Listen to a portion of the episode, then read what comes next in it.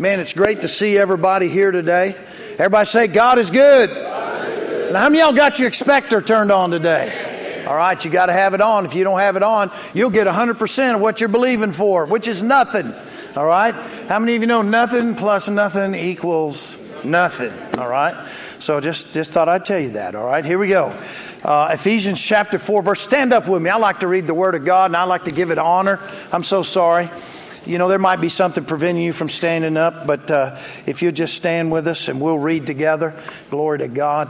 All right, everybody there, if you're not there, it's right here on the screen. Here we go, Ephesians 4:22. That you put off concerning your former conduct the old man, which grows corrupt according to the deceitful lusts, and be renewed in the spirit of your mind, and that you put on the new man, which was created according to God in true righteousness and holiness. Father, thank you that we are righteous and holy because of you. Thank you now that's the blood of Jesus that operates in us. Thank you now, Father God, it's covered us. Thank you, Lord God, that right now our ears are attuned unto the Word of God. Our eyes will see truth, our ears will hear truth, and Father, our hearts will receive the truth. Now, my prayer today, Father, is that we'll not just be hearers of the Word, but we'll be doers of the Word, so that, Father, the manifold blessing of the Word of God would be upon our lives lives. And we thank you for it now in Jesus' name.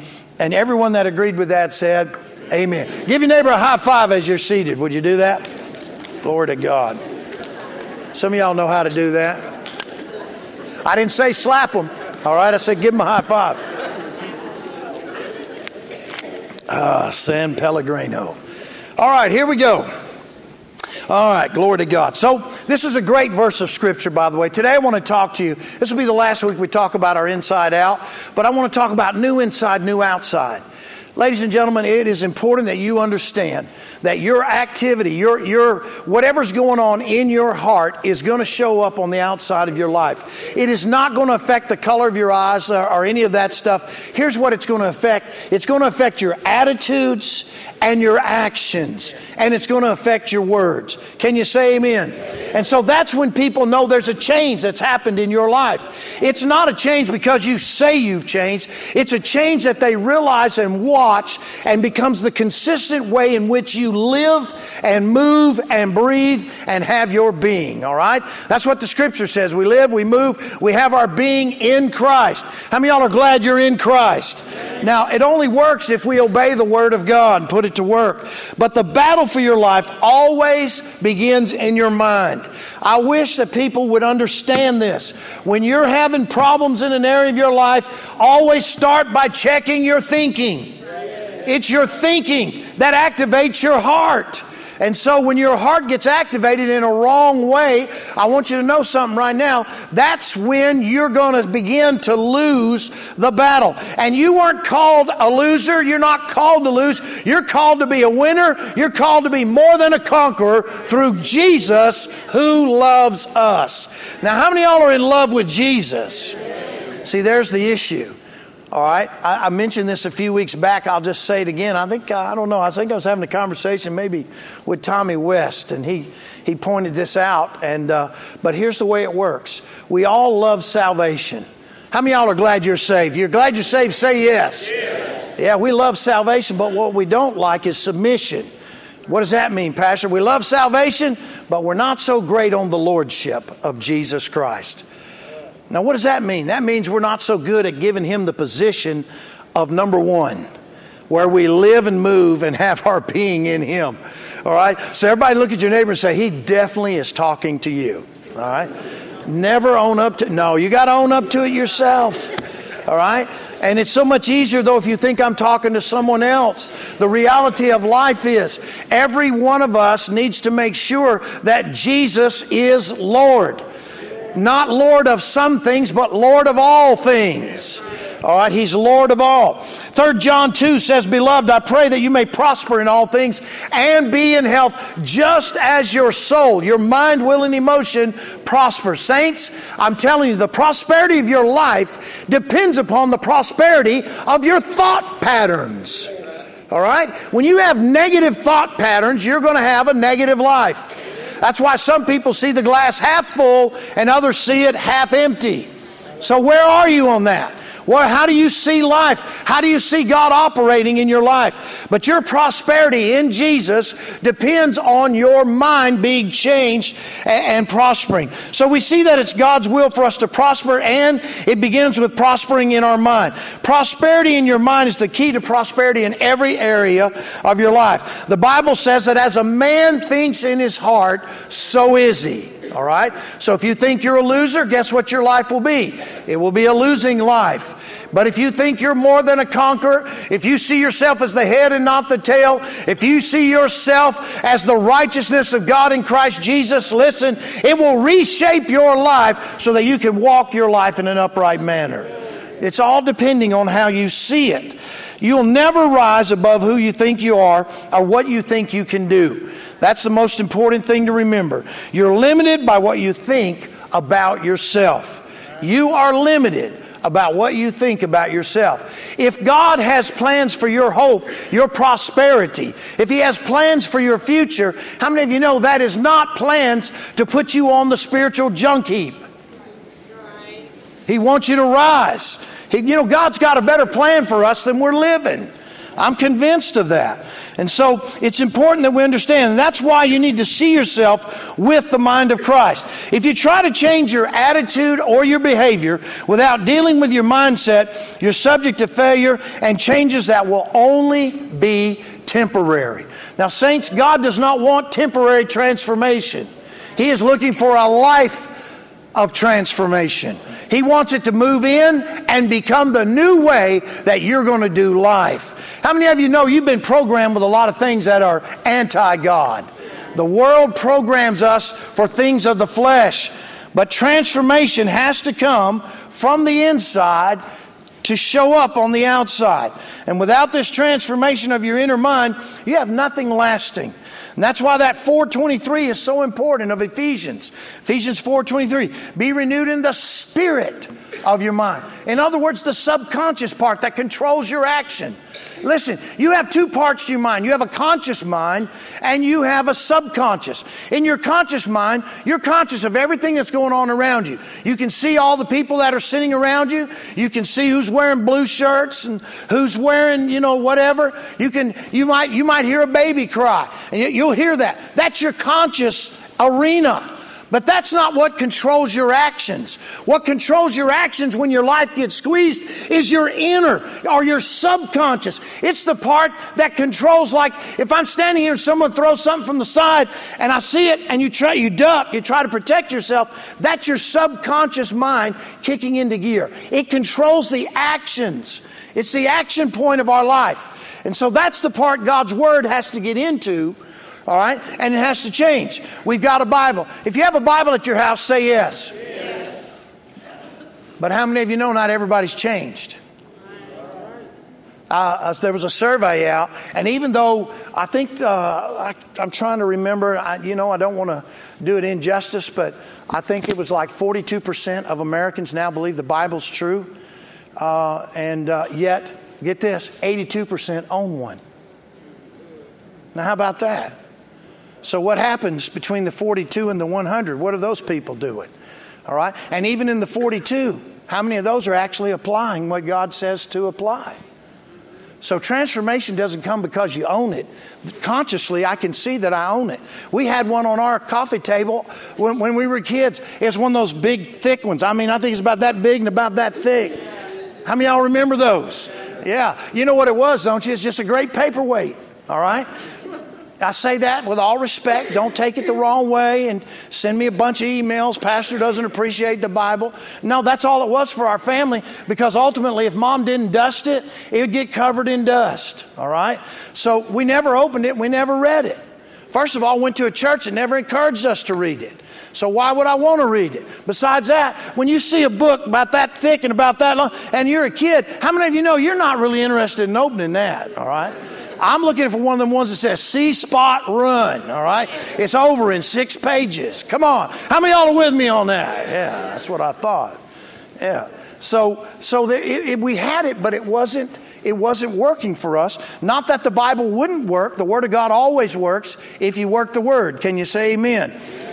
So, listen, the metamorphosis of change, whereby you get the ability to put off the old man and the new man on, can only happen when the spirit of your mind changes. There's a metamorphosis that takes place inside of you. It begins to take uh, authority. It begins to take captive the wrong thought patterns as you begin to put it into work, and it begins to set up a new thought pattern. The Bible says in 2 Corinthians chapter 10, uh, let's turn over there real quick. 2 Corinthians 10. Everybody go to 2 Corinthians 10. Throwing a curveball to the man in the back, but he'll be with me, trust me. 2 Corinthians 10, let's begin in verse number 3. Look at this. 2 Corinthians 10. A lot of times I quote these things, man, he's up there, he's fast. Uh, I quote these things, but I want you to see it. It's in your Bible. Look at what it says. We are human, but we don't wage war as humans do. My King James, New King James rather, says, For though we walk in the flesh, we don't walk according to the flesh. Now look at this, verse 4. We use God's mighty weapons, now worldly weapons, to knock down the strongholds. Notice that. To knock down the strongholds. Everybody say strongholds. strongholds. Yeah, now listen to me. The word stronghold right there, that word stronghold is the definition of that in the Greek is thought patterns. Strongholds are thought patterns. You can't sleep. A lot of times it's a thought pattern that's gotten into your mind. You don't even realize it's there. You, you're afraid of something, it's a thought pattern that's been established that fear has been, the door has been open to fear, and fear's gotten in there, and you thought on it, you've meditated on it, you've muttered it to yourself, you've repeated it to others, and now it's become an established action in your life. But notice the weapons of our warfare are not carnal, but what? Mighty. Everybody say mighty.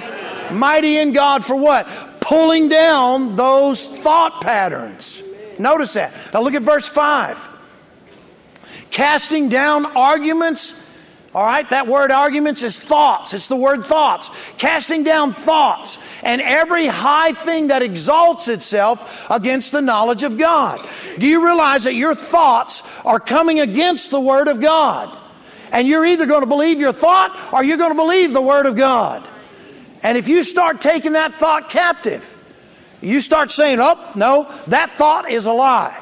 The Bible says I'm supposed to think on things pure, honest, lovely, just, true, things that are of a good report, things that have virtue and praise. If there be any praise on that, think. Everybody say, think. Think, think on these. Things that aren't bringing, listen to me, this would stop us from being angry people.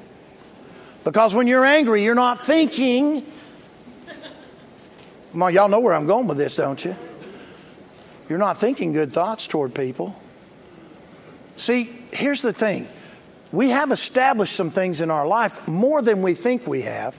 And the issue is whether or not we're going to take those things captive and begin to change those things.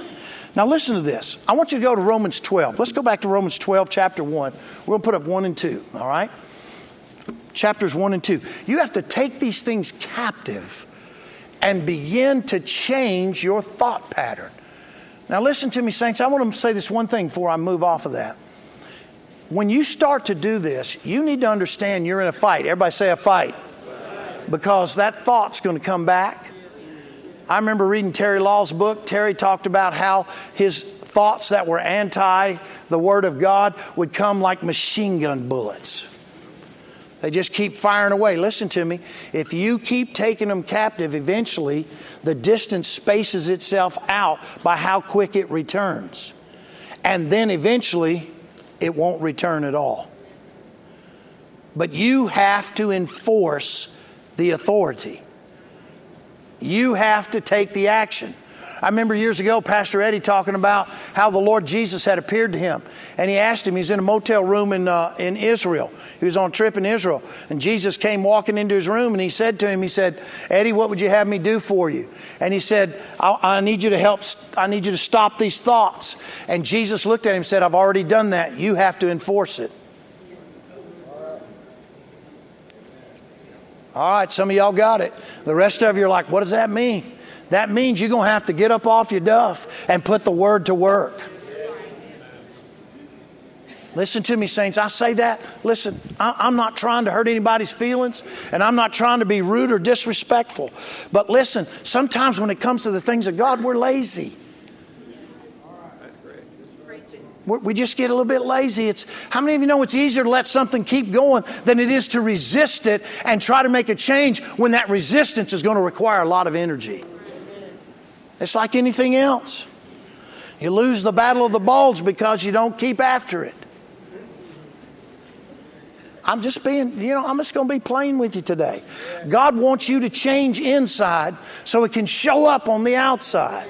And this verse right here will help us. Look at what it says. I beseech you, therefore, brethren, by the mercies of God, that you, everybody say, that's me. You present your body. Wait a minute, I thought Jesus was doing that. No, Jesus has done all he's going to do. He's now at the right hand of the Father. Now you're going to have to do some things. That means you got to obey the word. All right? Now that you present your body a what? A living sacrifice. How many of y'all thought all sacrifices were dead? I mean, come on, let's think about it. Once a year, remember that? They'd bring the ram, they'd have two of them. One of them, they'd be a scapegoat, they'd lay their hands on, release it into the wilderness. The other one, what would they do with it? They would, they would cut its throat, it would bleed out, they would take the blood, put it on the altar, then they would burn the, the, the body of the ram. How many of you know that is a, a dead sacrifice? But God wants you to be a living sacrifice, which means He's wanting you to constantly work on the change so that people around you can see it. Present your body a living sacrifice, holy, acceptable to God, which is your reasonable service. Look at verse number two. And do not be conformed to this world. Everybody say conformed. But be what? Transformed. Underline that word transform by the renewing. Underline that word renewing. Conform, transformed, and renewing. The three words in this, in this verse that are so vital. And they all relate to your mind. That you may prove. You can't prove good, acceptable, and perfect will of God without some transformation and renewing. All right? And then, listen to me. Notice this verse starts with, and do not be conformed to this world, but be transformed. Once the transformation starts because of the renewing, now you're going to be conformed into the image of Christ. All right, everybody with me? If you are, say yes. yes. Now, the word transform means to change in composition or structure to change the outward form or appearance of, to change in character or condition. Convert, which means to bring over from one belief to another. Isn't that what happens to your life? You're changing from one belief, which was of the, of the world, to now a belief which is of the Son of God. All right? So it, it means to, to bring over from one belief to another, to change from one form or function to another. Religious conversion. That's what that word transformed is talking about, according to Merriam Webster's dictionary. Now, I read it to you out of the, out of the Merriam Webster's dictionary because I wanted you to see. I don't want it to be convoluted, I don't want there to be a chance for you to miss it. But there has to be a change. Everybody say change. change. It changes the outward form of appearance by changing the character or condition. Now, that's important for us. Now, here's the interesting thing there, there's another word that's listed in this verse that needs to be considered, and both are related to the will of God, believe it or not. The first was transformed, the second is conformed. This word conform means to give the same shape, outline, or contour to, to bring into harmony or accord, to be similar or identical. See, you were identical with the world. But now God's bringing a change in your life, and now that change is causing you to be conformed or literally to become similar or identical to the Lord Jesus Christ. So look at verse 2 and, and notice these words are used in conjunction with the will of God. Do not be conformed to this world See, God's will is for us to not be conformed to the world, but to be what? Transformed. And then that third word, renewing, is going to come into play. But notice this one, one leads from the will of God, the other leads to the will of God. It's so important. The will of God's not hard to find. It, it, nor is it hidden so you can't find it. But it begins with the renewing of your mind. And listen to this the word renewed means to renovate. Now, we understand that. If you, if you lived around my house, you would really understand that. Because my wife likes to renovate everything. It's a, it's a renovate. What do you do when you renovate? You tear out the old. Come on, are y'all with me? It's the best picture that I can show. You tear out, we, we, we renovated all of our floors and renovate the kitchen. So you tear out all the stuff that you don't want, that's old and, and is no longer useful to you, and you rebuild with new. So that it looks like and gives the appearance that you're looking for. And that's exactly what that word renew means for the Christian to tear out what doesn't need to be there so that you can rebuild with what God wants to be in there. So that it gives you the outside look that God is looking for. You're actually displaying Jesus to the public because there's a transformation, a renewing of these thoughts on the inside. Man, it's exciting. God has got us going in the right direction. The will of God cannot come without renewal in our lives. It can't happen. It can't happen. You're never too old to renew or to change or to grow. Did you know that Abraham was 75 when he first started moving with God? He was 99 when he got the first blessing, which was that first child. How many y'all know that's 24 years? 24 years of change. Everybody say 24. See, we're always of the opinion it's going to happen instantly. No. How many y'all figured out it goes over time?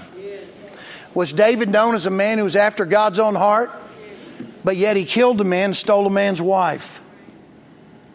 See, that's the way he was. Everybody say was. But the moment the prophet came to him, what did he do? He repented and he changed and went in an opposite direction. John chapter 2, verse, you know, you can read it, the story of the, the marriage. But I love this part right here because this is what I need you to see about God, and I'm going to give you some steps to help you. A host always serves the best wine first. How many y'all remember the, the wedding at Cana? There's a story in there. And so they've run out of wine. Mary brings the two servants and comes to Jesus, or however many servants there were, comes to Jesus and says, Whatever he tells you to do, do it. He said, Woman, it's not my time. But he told them to go and fill the water pots. He said, Go fill the pots with water.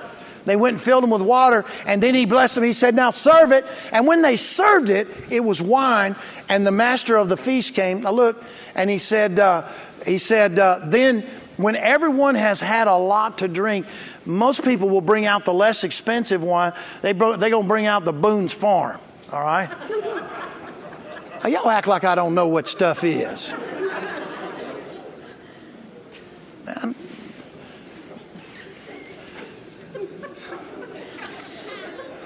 Sometimes I probably shouldn't speak everything comes to my mind. But you have, now look at this. Here's the point to get. But you have kept the best until now. Now, you follow me. You think life was good, and then you found Jesus. And how many of you found out it got better? That's because God saves the best for last. And it always gets better and better. Always. Everybody say always. It's important that we understand that. It's important. Let me give you seven things here this morning, real quick to help you renew and keep renewed in the spirit of your mind. I want to just help you a little bit. Number one, make the decision to change. You have to decide to change. If you can't decide to change, listen to me. If you cannot decide to change, change will never happen in your life. There's been a lot of things in life. How many of you have ever had someone, maybe your spouse, wanted you to change something, and uh, you tried to change, but then you fell back into your old ways. Who's going to be brave enough to raise their hand beside me?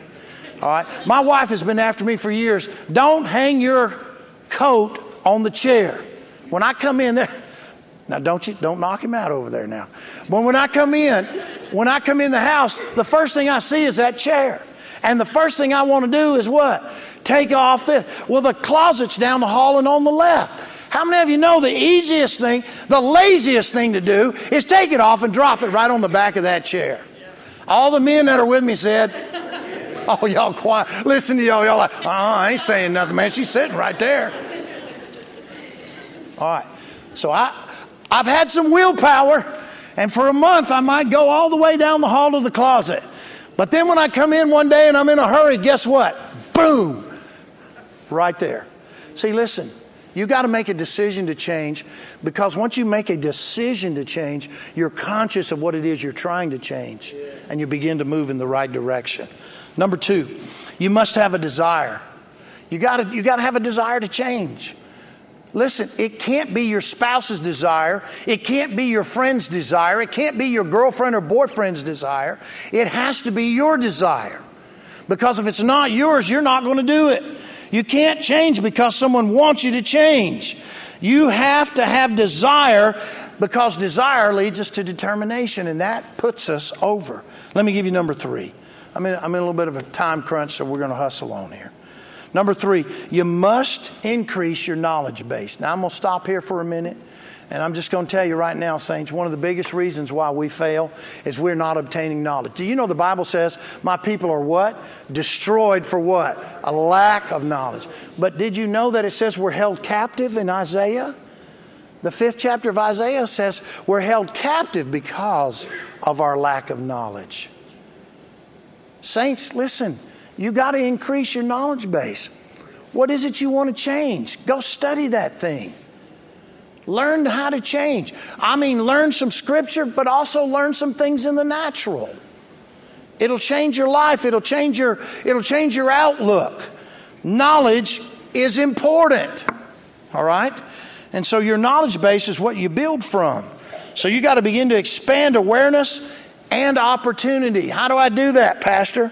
Well, you can take courses, classes, job training opportunities, do research at the library, or better yet, just get on Google. Google knows everything, all right? So it'll, it'll bring it up. It doesn't know everything, but it'll bring up what it has access to.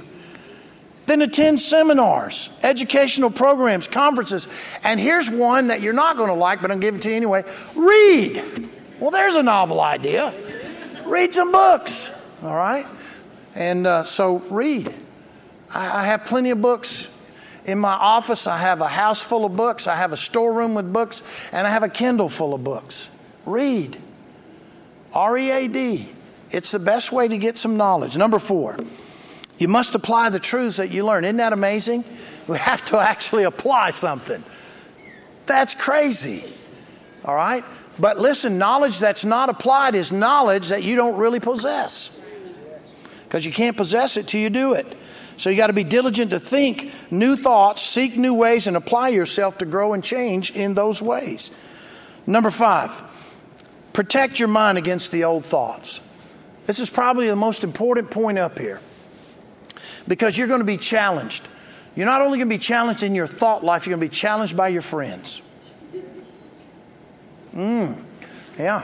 You're going to be challenged by your friends, challenged by your coworkers. They might even call you some names.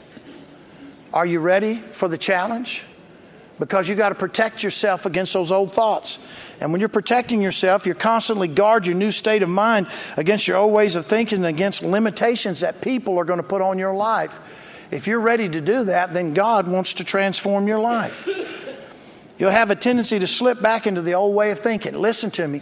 Some of you will have to renew some friendships with people who can take you in the right direction and drop those who are holding you back.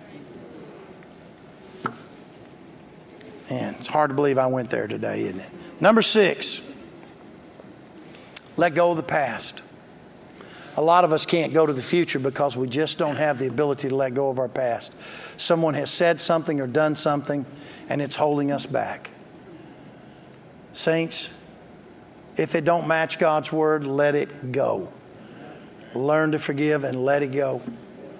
Let it go. Everybody say, let it go. You have to let go of your past. You have to close the door to the things of the past You have to let go of your previous behavior.